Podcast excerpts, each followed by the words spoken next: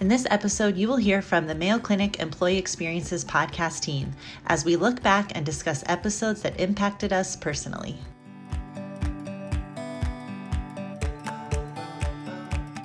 This is our 50th episode. When we started planning, we couldn't stop talking about the impact these stories had on us personally.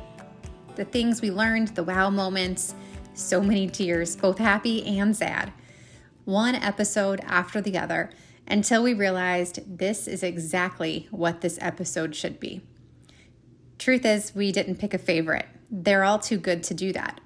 But we did choose episodes that had a great impact on us personally, demonstrated Mayo Clinic values, and the intent behind why this podcast was launched. Tom, can you get us started with one of the episodes that left a lasting impression on you? While it's impossible to choose just one, I personally love learning about different cultures. This episode with Axel and Gaurav sharing their stories on being first generation immigrants to the US and their experiences at Mayo Clinic really stood out to me. From their upbringing to experiencing culture shock, this episode was both educational and entertaining to listen to. Would you go as far as saying that you experienced culture shock? It was a shock to the nth degree. You greet somebody, you call them by their first name. Here, I when I was making new friends, I made the mistake of calling somebody an uncle, and they say, "No, they, they, he's not your uncle." So th- that's a shock in itself. I love your reference to the first name basis that you know Americans are on all the time. I remember going to an American bank to open my very first account, and I was uh, invited to this person's office and I introduced myself and I said, I'm Mr. Gumble. And then he said, You can call me Bob. And I said, Bob who? And so just call me Bob. That's how it works here. I have found that it's a lot easier here in America to sort of connect with somebody just by being able to call them with a first name. Yeah, and, and it's very interesting from the, kind of the perspective you share because being in India, you generally didn't look your elders in the eye. You called them by the uncle or aunt or some sort of a reference because that was a sign of respect. So early on, to call somebody who's senior to me by their first name, it was a very difficult thing. If you're listening right now and need a feel good story, listen to this episode today. Thank you, Tom. Danny, can you share the episode you chose with us? As I reflect on past episodes, one that impacted me and had me teary eyed was with Evie and Danielle talking about experiencing homelessness at a young age and their perseverance through it all. When I was a senior, my mother said she was going to move to Long Beach and take my other sisters, and there was no place for me. I had actually called social work to see if I could go into foster care, and they said, 17, you're too old People talk about teenagers and how hard it is, but to be homeless as a teenager is terrible. I moved 26 times by the time I was 26. So I never had roots anywhere. I had to learn to function in high levels of stress all the time to survive. These are two strong women, mentally, emotionally, physically, socially, all of it, who, from since they were young, had to learn how to survive. They had to navigate their life finding shelter, finding food, and making really tough decisions to create a life they strive to have.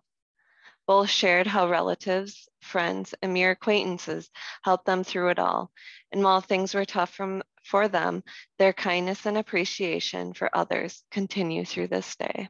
Kindness is my religion, it's my core value. It's where I go to when I need to reflect on what I need to do and how I need to move forward. And Evie, with a master's degree and having worked for top companies, now employed at Mayo Clinic, says, I get to work by choice mm. because I hmm. want to, which is like so liberating and freeing. Wow, their perseverance, their courage is remarkable. It's inspiring for us all to be better and to lead with kindness. That episode gave me goosebumps. Thank you for sharing. Rick, which episode are you sharing with the listeners today? And my favorite episode is the one called English as a Second Language with Shante and Miguel. And the reason why I like this episode so much is I was born and raised in Germany and lived there until I was 11 years old. And because of that, German became a part of my everyday life. Television was in German. I played on a German soccer team with kids who spoke no English and went to a completely different school. So I basically learned German and English at the same time. When we moved back to the US, I moved to a small town in Illinois. and very few kids in my school were bilingual or had even been out of the country, so I was different than the other kids. But I was lucky that I grew up speaking English. My wife speaks Italian and a little French, and between the two of us, almost everywhere we go in the world when we travel, we can communicate to some degree. It's never too late to learn another language. Yeah. It just keeps you sharp. It creates a whole new world for you. I think it's great to learn a second language because it really helps you to communicate with people who are completely different than you, who come from a different culture, a different background, and really allow you to communicate with people and to really make the world seem smaller. There is so many words in other languages that can express a feeling or a moment that sometimes you don't find in English. This podcast really shows the diversity of Mayo Clinic's employees that exemplify its great culture. Thank you, Rick. For me, it was finding connections in unexpected places. This episode shared the perspectives of two women. One, Yvette, who had lived experience as an African American woman in the United States, and another, Tara, who had lived experience as a white woman in the United States. You hear that Yvette was having a challenging time following the death of George Floyd, but she kept showing up. We often don't realize something is wrong because, well, they showed up. They completed their responsibilities. They're not crying at their desk for us to see. So maybe we don't notice something is off, but should we really ask? It's really none of our business, and I don't know them that well. Surely someone else has asked. I don't want to make them uncomfortable by bringing it up. But Tara did. She emailed Yvette from states away to ask if she was okay, and she wasn't. The bond that formed and grew allowed space for just that, and Tara learned about a lived experience other than her own. That's why you and I coming together as a strong African American woman and a strong white woman coming together, that's powerful and it's unique. You can fight as much as you want to, but you can't fight alone. And so together we'll rise. This episode points to the power of understanding the lived experiences of the people in our lives, whether those connections be personal or professional. It speaks to the power of reaching out, of coming together, of having difficult conversations, and sometimes making space for uncomfortable honesty. This story reminded me that we need to show up for people of color as well as those in any marginalized community. For the coworker, the neighbor, the person you pass on the street, the regular at the coffee shop, because we might just be the only one who does. Let's start to walk with each other instead of walking past each other.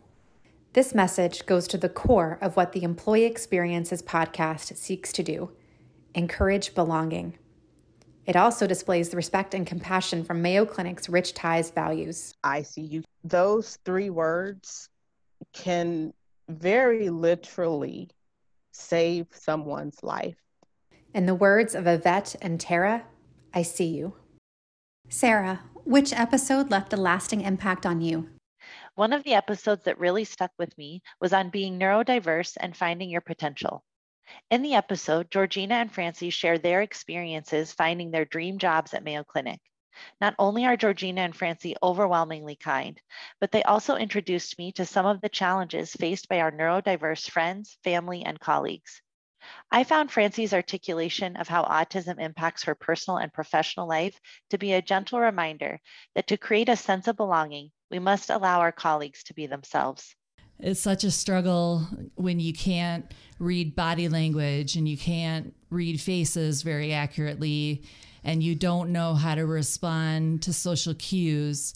I got really good at faking it, but the challenge that I learned is I can only fake it so long. And at some point, I just have to be myself and hope I have the right people around me. Georgina eloquently reminds us that our paths are unique, but equally deserving of compassion and respect. There are many different pathways, there are many different snowflakes, different people that have different struggles, and there's people that don't have disabilities, people that do have disabilities. I love their passion for their work, their admiration for each other, and that this episode itself is a demonstration of advocating for our colleagues with disabilities.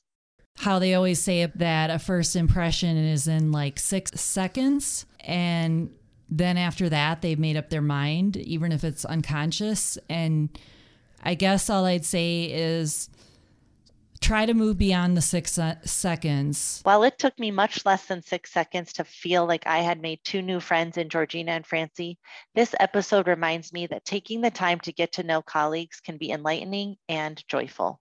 Thank you, Sarah. Sarah was part of the original team who launched this podcast. This 50th episode is the final episode with Sarah as she transitions to a new role within the program and professionalism and values team. Sharing these experiences increases understanding of others and ultimately contributes to finding connections, belonging, and inclusion at work.